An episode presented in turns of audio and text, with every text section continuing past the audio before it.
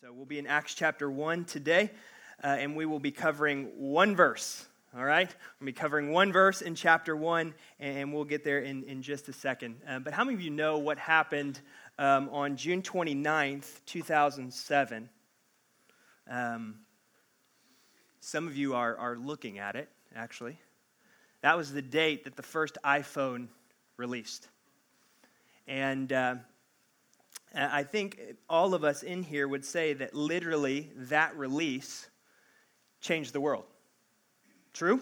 Untrue? No, true, right? If you, if you, yeah, if you're living or breathing, you know that that actually changed. In fact, statistics would say of cell phone users, right, those who would hold mobile devices, that in 2016, 82%, 82% of people at that point in 2016, so three years ago, held a smartphone and, and it's absolutely changed everything, right? Connectedness, um, the way that we communicate, right? E- even today, some of you are going to be using and reading the scriptures, right? On your smartphone, right? Others, you're going to be doing other things totally not related to church on your iPhone while I talk. Um, but it, like, it, it, changed the world, right? And uh, I would wonder uh, how we would describe Christianity. Would we really describe Christianity as we know it over the last 2,000 plus years that has existed past Christ as world changing. I mean, I mean, it, was, it was pretty resounding, at least from up here, all of you going, yes, the iPhone has like changed the world, right? When I said Christianity and world changing, I don't know that there was the same response. And not that because you're not convinced of it, it's maybe that we have just forgotten it. And what I'm most maybe excited about in the book of Acts is it takes us back to the beginning, to the start of Christianity, where, where, where the Holy Spirit falls on a group of people and the church begins. But I want us to be careful not to view Acts simply as a history, simply as something of us just looking back, but Acts, in looking back, also is faithful because of the Spirit of God to give us a picture and a way forward as a church, as the people of God. You see, Sam, in, in his prayer, even, and when we were singing these songs, was talking about us literally shaking this kind of apathetic, let's be honest, kind of ho hum, maybe journey you call Christianity. Acts, if we'll allow the Spirit to do this, will dump kerosene on our walk with Jesus it will dump kerosene on our church. And listen, fire can be one of two things, right? It can be a good thing or it can be a bad thing. And for some of you, it is going to be a really sweet, beautiful thing because it's going to ignite and it's going to burn away those things that just don't matter. For others of you, it's going to be a fire that you're going to reject, if I'm being honest. It's going to be something that you just go, listen, if that's Christianity, if that's what it looks like, if that's the movement both, both historically and forward, you know, I'm not sure I'm on board. I'm not sure, I'm not sure really that that's it. And, and let me tell you, as elders and pastors and teachers, we're okay with that. We're okay as long as the Holy Spirit is clarifying who He is and what He's about faithfully through the scriptures. So we're stoked. And so let's begin our journey in Acts. You ready? You ready for this? All right, so the book of Acts was written uh, by a writer named Luke. It's the same Luke that the Gospel of Luke, the Gospel according to Luke, carries his name. And if you'll see in, in your Bible, and this won't actually be up on the screen, and I'm actually going to preach through verses 1 through 11 next week, but Acts is written to the same man that the Gospel of Luke is written to, Theophilus.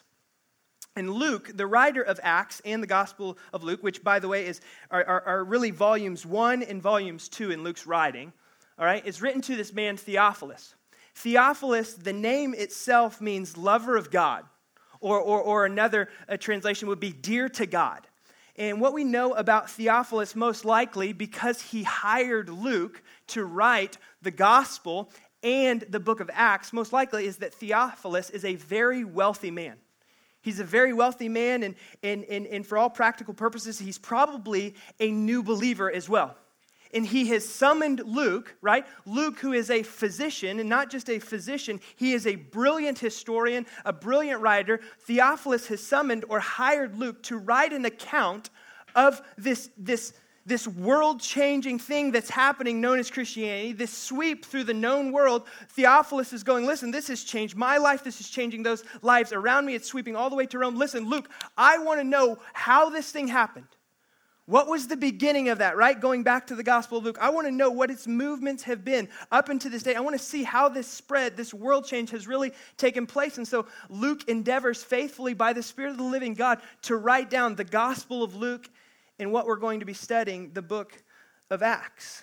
And so we are going to be asking of Luke, right, in the book of Acts, really the same question How in the world did a group, a band of misfits, 12 guys, one who, went, who, who, who left or abandoned Jesus, how did it literally go from those 12 guys, those disciples, to a worldwide movement where even today there have been billions of followers on every continent? What in the world happened? Luke, tell us. Word of God, tell us, how does this thing sweep throughout the known world? And I think what Luke is going to tell us as we peer into the book of Acts is this look at the words of Jesus. You want to know how? You want to know this sweep? You want to know how this is, is the most world changing thing in history? Look at the words of Jesus. And Jesus is going to point to three things. Three things. And so let's pick up at Acts, Acts chapter 1, verse 4, and we'll read to verse 8. And we're just reading verse 4 to 8 for context. And while staying with them, he ordered them not to depart from Jerusalem, but to wait for the promise of the Father, which he said, You heard from me, for John baptized with water, but you will be baptized with the Holy Spirit not many days from now. So this is Jesus talking after the resurrection, right? Before he has ascended into heaven. So he's talking with his, his disciples. In verse 6, we're getting to the ascension, right? Jesus' final words right? To answer that question, like, Luke, how did this happen? How does this continue to happen in our day? We look to the words of Jesus. Check this out. And so when they had come together, they asked him, Lord, will you stay at this time to restore the kingdom to Israel? He said to them, Jesus saying to them, It is not for you to know times or seasons that the Father has fixed by his authority. And this is the one verse I'm going to teach through today. But you will receive power when the Holy Spirit has come upon you, and you will be my witnesses in Jerusalem and in all Judea and Samaria and to the ends of the earth. That verse, put it up, Acts 1 8, is where we are going to marinate, if you will, today. We're going to find the answer to that question. Listen, how did this spread? How is this continuing to spread to this day? How is this going to change and transform the Parks Church, us corporately, you and I individually? How is it? What, what is it that, that, that takes place? And Luke goes, listen, listen to the words of Jesus. There are three things. And the first thing you notice in this verse is Jesus saying, You will receive power. You will receive power when what happens? When the Holy Spirit comes upon you. Right, I don't think I'm jumping too far ahead. In Acts chapter 2, listen, the Holy Spirit does come, and the disciples, along with 120 other people, receive the Holy Spirit. And if you look at the disciples in the Gospel of Luke, and Luke does this intentionally, I believe, you look at them even nearing the end of the Gospel of Luke, you see these men, and, and they are, they're kind of timid they're kind of, uh, uh, uh, uh there's a streak of fearfulness, if you will, in them. There, there's, there's, this, there's this reluctancy, there's this denial, even with Peter, right? And Jesus here is going, listen, there is going to be a stark difference from the end of Luke, from the lives of these disciples pre Holy Spirit coming and descending upon them, and post when the Holy Spirit comes. Why? Because the power of God is going to reside within them, and you see it. We're going to walk through it for nearly a year and a half of seeing the boldness, the, the, the, the literal courage of these men who are full of the power of the Holy Spirit in their lives. You can see this difference. Now, Jesus says, listen, this mission that I've called you to, this task, this goal, you can go to the end of, of the Gospel of Matthew with the Great Commissioner. You can come here to, to Acts chapter 1 8. The mission he's called you to, he's going, listen, it is impossible. It is impossible to accomplish Parks Church, Christ follower, apart from the power of the Holy Spirit being in your life or in your church. It's impossible apart from that. The Spirit or the Holy Spirit is used over 50 times in the book of Acts. Right? And if you've studied or read your Bible at all, that's not shocking to you, but that should tell us something about what the point of this book is. Jim, if you can, go back to the, the title slide. Now, in your Bible, if you look at it like mine, on the top, it says the Acts of the what? Any of you have it? Acts of the what? The Acts of the Apostles, right? And, and, and, while I'm not into, by the way, that wasn't inspired writing by Luke, okay? That was added later, okay? So I'm not messing with the scripture here, but I'm messing with a title, okay? Listen, there are no acts of the apostles apart from the acts of the Holy Spirit. And so theologians and scholars will debate that a better title actually for the book of Acts is actually the Acts of the Holy Spirit. And I agree with those smart folks, all right?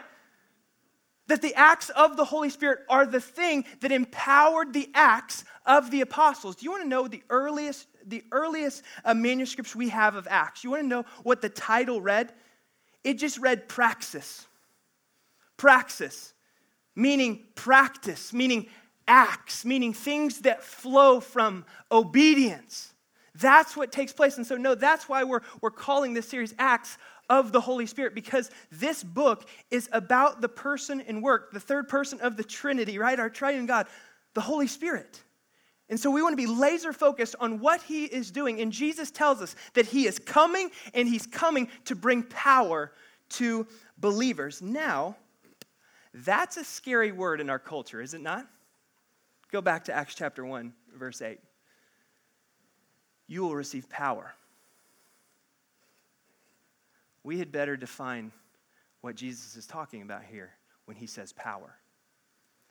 The word here for power in the Greek is dunamis. You will receive this dunamis of the Holy Spirit. Now, now when we think of power, what do we think of culturally? We think of influence. Superman, that's right, right? Somebody with an S on their chest, right? That, that, that is just this super strength and has this, has this ability to go anywhere or, or do anything, right? That's not the power he's talking about. And the word dunamis actually indicates what kind of power he's talking about. Where do you think the word dynamite comes from? Or dynamic?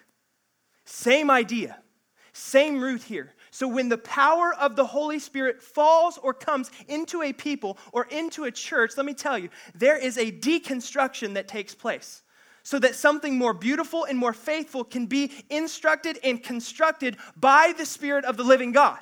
That's the power of the Holy Spirit. Zechariah in the Old Testament, literally, the Lord Himself says this it's not going to be might, it's not going to be by, by your strength or your ingenuity. It's not going to be by your, the number of degrees that you have, or the systems, or the structures, or the church polity that you have. What does God say? It's not going to be by any of those things. It's going to be by my what?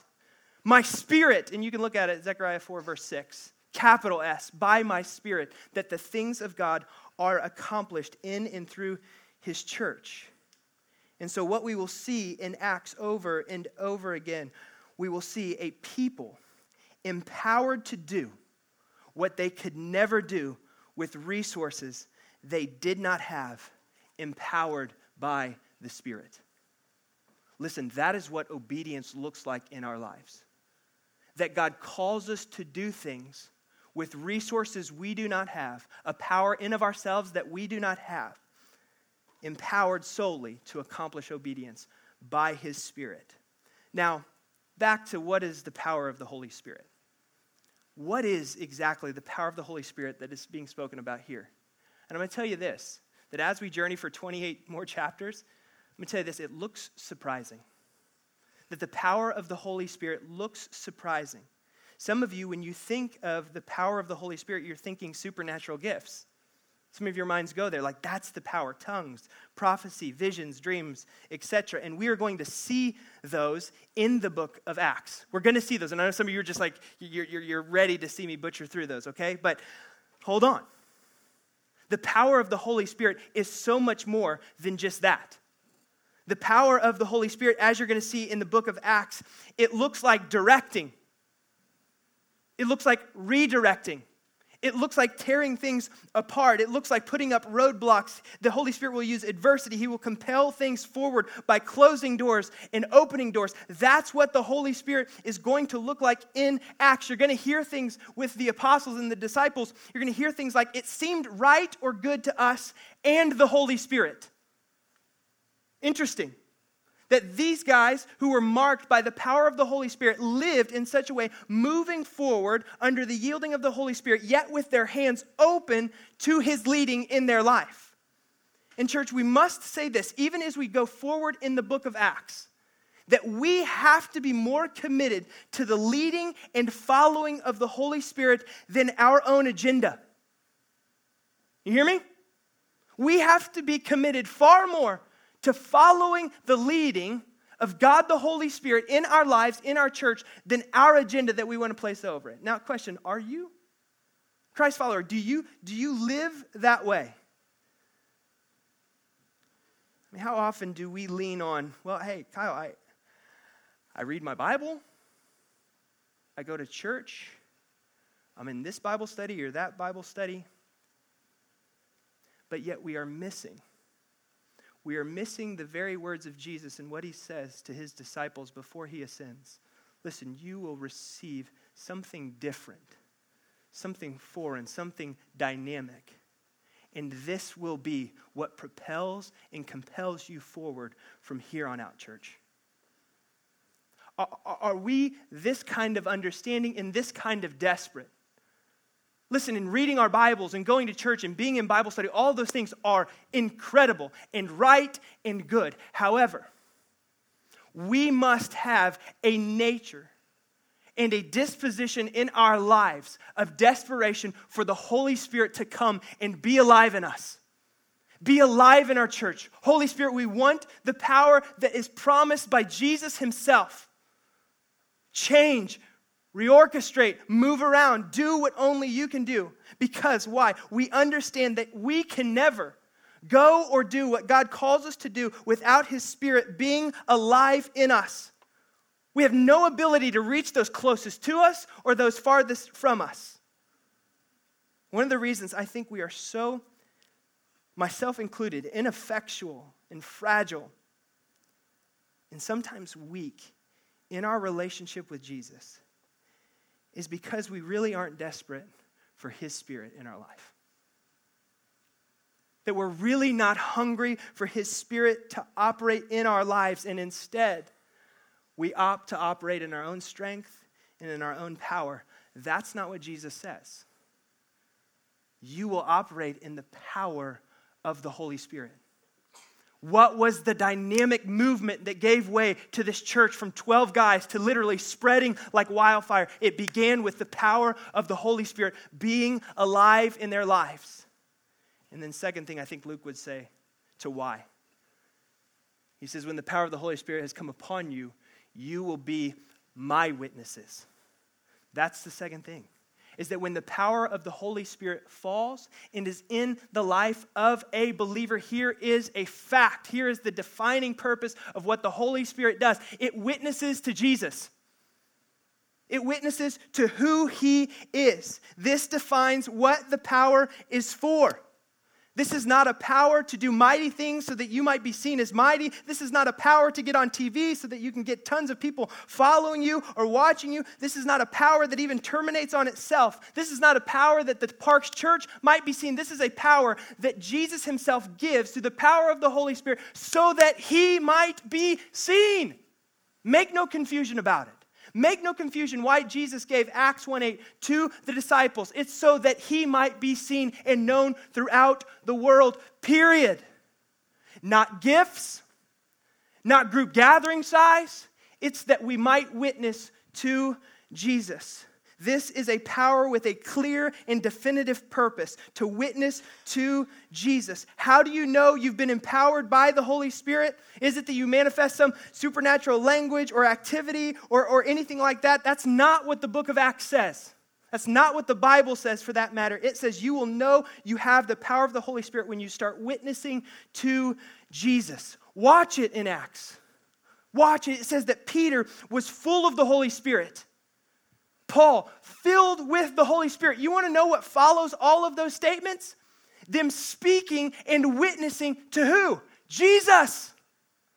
That's why the great scholar and author John Stott would say that the ministry of the Holy Spirit is a floodlight ministry that illuminates who? Jesus. It makes him known. God is not interested in creating a spiritual elite class with spiritual forces or special abilities. Jesus is interested in creating a group of people who will witness, witness to Him, who are full of the Spirit. And now, just like I think we had to redefine power, I think we need to look at a word witness. Witness. Oftentimes in church culture, witness, and we've laughed about it, we've joked about it, witness has taken on this like weird like evangelical track kind of mentality where if i just if i just you know walk through these spiritual laws or these truths then, then i've witnessed. The word witness here is the word martyrios. Martyrios. It is the same word that we get our word martyr martyr except when the first original readers of this would have looked at it or heard it, heard the word martyrios, they would have not have thought martyr. But instead, that definition was attached later. It became our word martyr because what happened to all of the apostles, perhaps except John? They gave their lives, literal lives, for the message and witness of Christ that they were martyred for their faith. The Holy Spirit was so powerful in them, they so desired to serve Him. Their willingness was to give everything, no matter the cost. They're going, listen, I'm willing to die in every facet for this. Listen, you and I cannot muster that kind of strength in of ourselves. That only comes by way of the Holy Spirit. And, and, and, and so, okay, back to that definition. You say, yes, I, I'd die for Jesus. I, I would lay down my life, right? I, I'd take the spear, right? I'd do it. Let's back it up a little bit. Let's back it up to the obedience He, through the power of the Holy Spirit, has been calling you toward. That you have been delaying and delaying and delaying. Are you really laying down your life for Christ? Are you really surrendering all facets are you really dying to yourself? That is the process that the power of the Holy Spirit works in our lives. That He takes away the flesh and the will of Kyle and surrenders it to the will of God. He takes away my appetite for the things that feed me, and in exchange, give me, gives me an appetite for the things of God. That's the power of the Holy Spirit. That's the power of what it means to be a witness. You see, these disciples and these early Christians, they weren't here, they weren't there to topple kings and kingdoms. They were there for one cause, they were there for one thing to witness to Jesus, to share the hope of the gospel that they are not saved, that their sins are not forgiven because of anything of themselves, by any adherence to the law, that they are saved and redeemed through the work of Jesus Christ alone. That was their message. That was their hope that there's a new kingdom, there's a new king that promises a new life, and they were witnessing to this fact very winsomely. We're going to go through speech after speech in Acts where we are going to hear the witnessing to the glory of Jesus. But I'd wonder in our church today, maybe let's bring it in the Parks Church today. I read a line in, in one of the things I'm reading as I'm studying for Acts, and it said, it said that just talking about the fearfulness of being a faithful witness.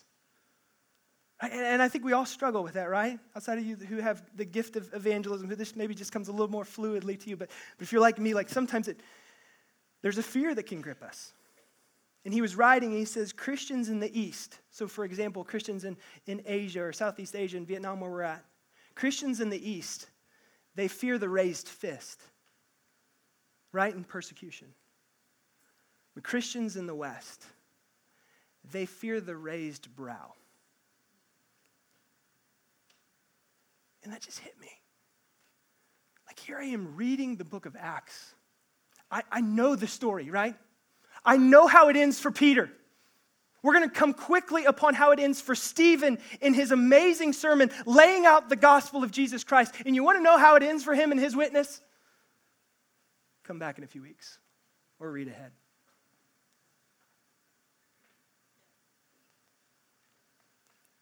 But yet I fear the raised brow.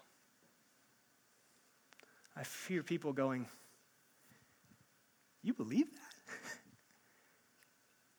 you actually you actually buy into that? You would do what? You would go where? You, you, you, you would not put your kid in what? You wouldn't give all your devotion to this or to that? I think for others of us, we fear because we, we fear because we don't have all the answers. We fear in, in being a witness that we're going to make a misstep or a misstatement, right? Kyle, I don't have the degrees you have. I, I don't have the biblical knowledge. I don't have that or this. And so it keeps you back. It limits you from being what the Spirit of the living God wants to empower you in. Let me tell you, you're going to make a misstep.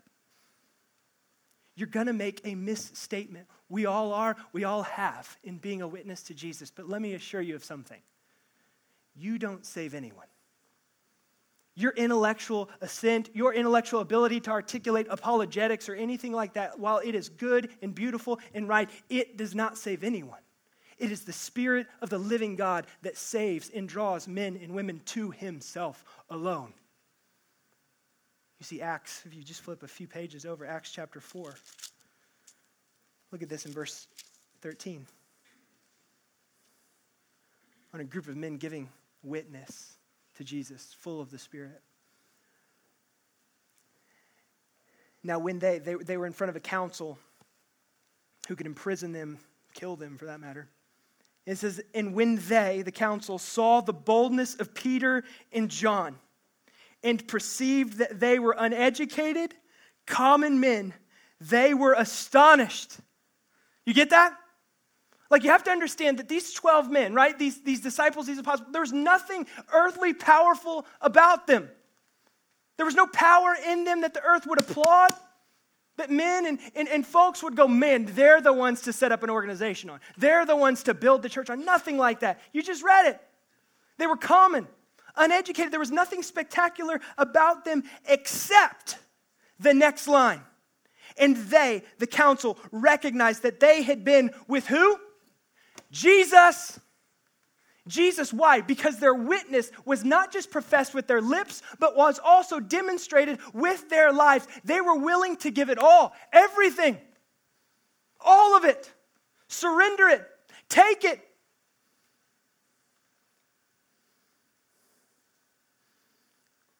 I think sometimes we just need to be like the blind man when he's brought before the council, giving testimony, supposedly what's to be against Jesus. And he goes, check it out, like, ah, here's all I know, council. I was blind, but now I see. All I know is I, I couldn't see, and now I can see, and it's because of Jesus right? Like that at the rudimentary level of our stories is all of us. I was blind. I was deaf. My eyes could not see. I could not feel, I could not find what my heart longed for until I encountered Jesus Christ. That's my story. I don't have every answer. I don't have every theological question answered. I don't have every question in my mind answered at all. But here's what I know that I was dead, and through Jesus, He brought me to life. I was numb and had a heart of stone, but now I feel because of the Spirit of the living God.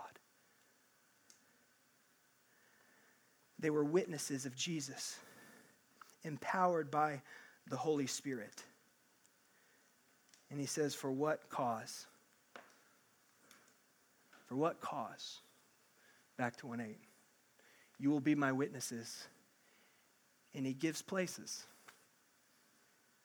He says in Jerusalem, and in all Judea and Samaria and to the ends of the earth.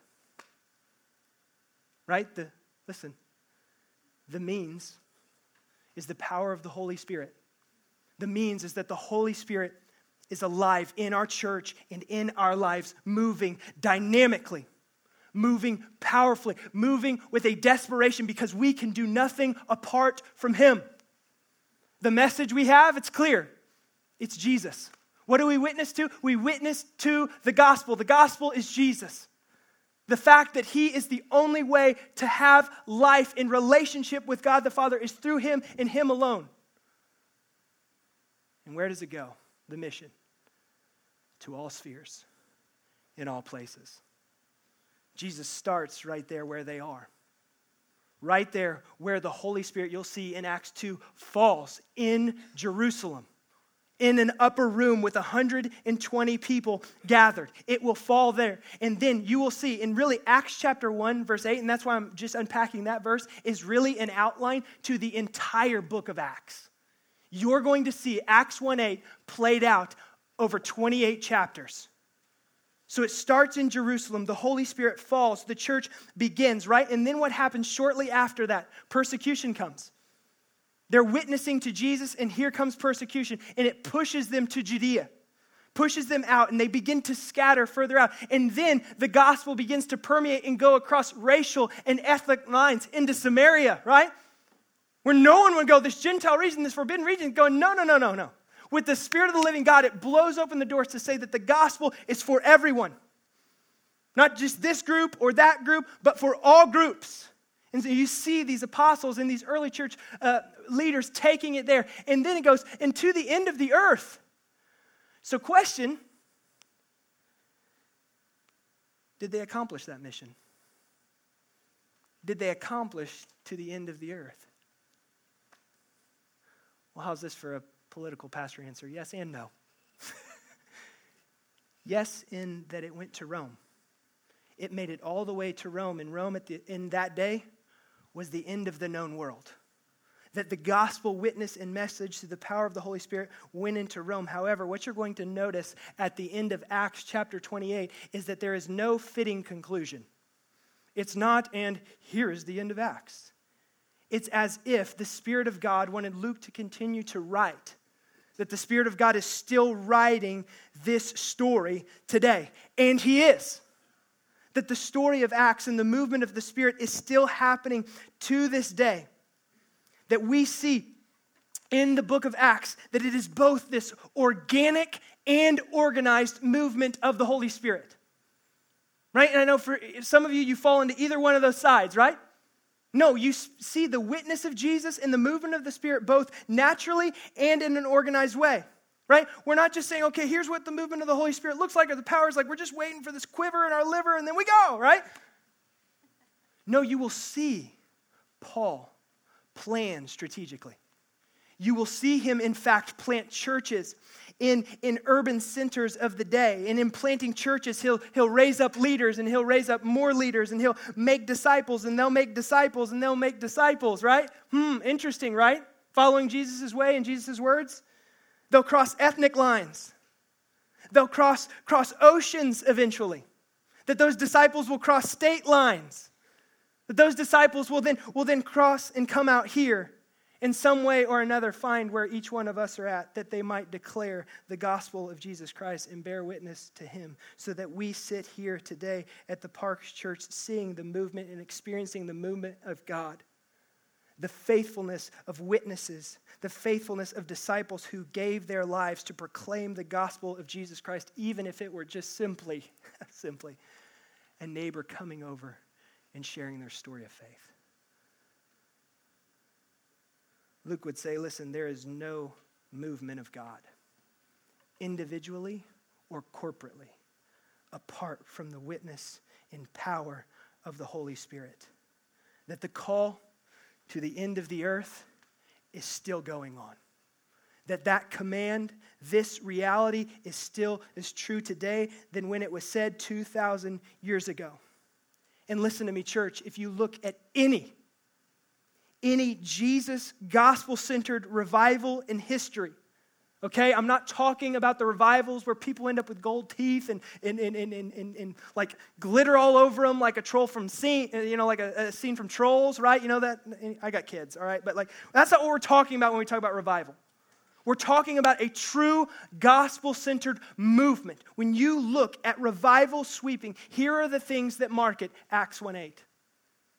There is a power of the Holy Spirit there, there is a witness and it goes beyond them that people are drawn to know Jesus to the ends of the earth. Listen, I, I hope you're like us as elders and pastors. I long to see God move in our midst. I long to see him move in our lives and in our church like never before. I long for us to see and be desperate for the Holy Spirit in our lives. And so I want to take just, just the last couple minutes I have here and land this among the Parks Church for a while. For just, just, just to ask, how, how is this going to play itself out in our local community? If you're a visitor, maybe you're, you're just peering in, that, that's fine. How are we going to, and listen to me, I hope you understand that I'm not saying that if we just, hey, hey, we do these three things, then revival happens, right? Then we're, we're there, right? We're at, no, you don't plan revival, okay? You, don't, you can't plan the movement of God. Revival is the work and prerogative of the Holy Spirit. We can't start it and we can't stop it, okay? But there are things in the life of us individually and corporately that we can do to make space and room, to ask for the Holy Spirit to move in power and strength among us. And so, how are we going to, how are we going to seek that? How are we going to seek the Spirit's work? How are we going to make space for that and go, God, we want to participate. We want to participate in what you're doing. First thing's this we need to pray. And specifically, we need to pray corporately. We need to pray corporately that God would give us his heart. Every movement of God, you're going to see in Acts chapter 2, what were the people doing when the Holy Spirit fell on them? They weren't sitting around eating Subway sandwiches, all right? They were praying. They had just seen the risen Lord ascend, and they're going, What do we do? What's next? Let's pray. How many like asking the same questions? What's next? God, there's, there's this stirring, there's this longing. I, want you. We need to pray corporately. We need to come together. And we were doing that last fall, and it was this beautiful movement of God. We're going to do that again. And we're going to be talking more about that. And even in announcements, we talked a little bit about that. On Wednesdays, gathering together. Wednesday, September 18th, the first one, at 6:30, of us just humbly seeking the presence of God, the Spirit of God. We're not seeking an emotion. We're not seeking a perceived outcome. We're seeking God to get God. Amen? And there's something really beautiful, and I hope we're doing that individually, but there's something really beautiful and powerful when the church comes together and does it. Second thing is this is, is we need to get a better grasp and practice of what it means to follow Jesus. I struggle with the word discipleship here, but that's what it is. I think one of the pieces missing in the church at large and even in our church is a true understanding of what it means to live a life holy, wholly connected to and in pursuit of Jesus. Something that the elders and our entire staff and leadership team have been walking through is kind of a biblically clarifying and convicting journey of going, what does it really mean to be a follower of Jesus and live in that kind of way? And not just on Sundays, not just on Wednesdays, not just when we do spiritual things, but our whole lives being transformed by Jesus. Like we have to get a hold of that, church. We have to understand that. And so, so beginning and what we've been doing, walking through our, our, our, staff and our elders and our team, walking through that at the beginning of the year, one of the reasons we're making such a big push for, for covenant partnership is we want to walk with those of you who have committed to this local church through that journey that journey of deconstruction, that journey of reconstruction, right? Of what it means to practice and to follow Jesus. What it means to be a true disciple in this world, to, to really understand and witness to Jesus, right? We can't witness to someone who we don't really know. We can't witness to something we're not actually living for. And that's why we're going, listen, we have to understand this way of discipleship better than we do. And so we want to walk the covenant partners, and I hope that you'll join us in that journey through an extensive process of what it looks like and what it means to be a disciple. And then, third and lastly, and this is where I'll close, we need to be radically committed to sending. Radically committed to sending. And that's what I hope you picked up at the end of verse 8. The heart of Jesus is that we would go that we would actually live, hear me, that this is not a cliche statement, that we would live as a sent people. We would live with a missionary mentality in our hearts. And now, when I say that again, I think people are going, okay, what foreign land? What foreign context? Listen, your faithfulness to sentness has nothing to do with the miles that you travel. It has everything to do with the Spirit of the living God doing a work in you right where you are, starting right where you are in Jerusalem. And for some of you, he's going to call you right to the ends of the earth, to Samaria, and you had better obey and be faithful, right? And we're going to champion you and we're going to celebrate you, right? We're going to send you out with blessing. But all of us, look at me, are to be lived and living with the power of the Holy Spirit alive in us to witness to Jesus right where he has placed us as a sent people. So we got to be committed to that. Committed to, like last week, commissioning us all to the work of Christ seeing the power of God in the ordinariness of our lives, seeing the power of the Holy Spirit move and transform and lead people to Jesus right where we are.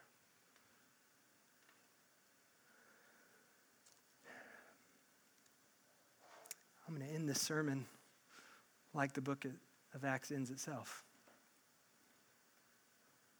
with no conclusion.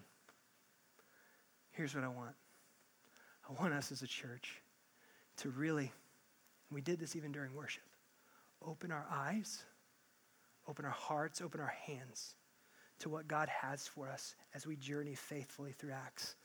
That's all I want. Amen? Let's pray.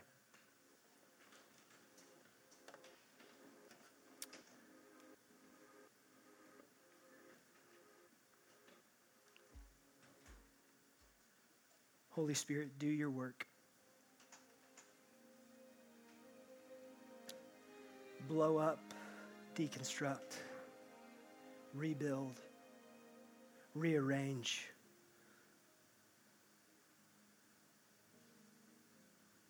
Speak, move. All of the things we have witnessed and we have seen you do, things we are going to read on a page, Lord, I pray that you would make them true in our hearts and in our church. God, may this not be some history lesson but may this be a vision of your heart moving forward in our lives and in this community. Holy Spirit, we are desperate for you.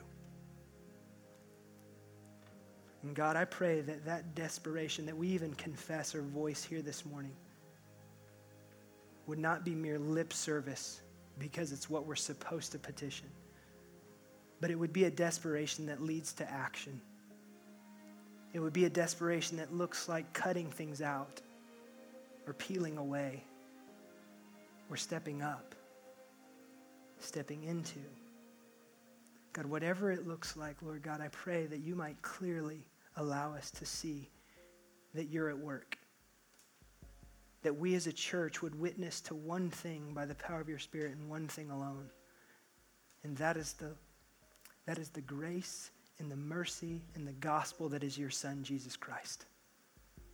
Lord, we're not looking for experience. We're not looking for what we've seen in the past. We're looking for you in all the fullness of what you have for us, for your glory. In Jesus' name, we ask all these things. Amen and amen.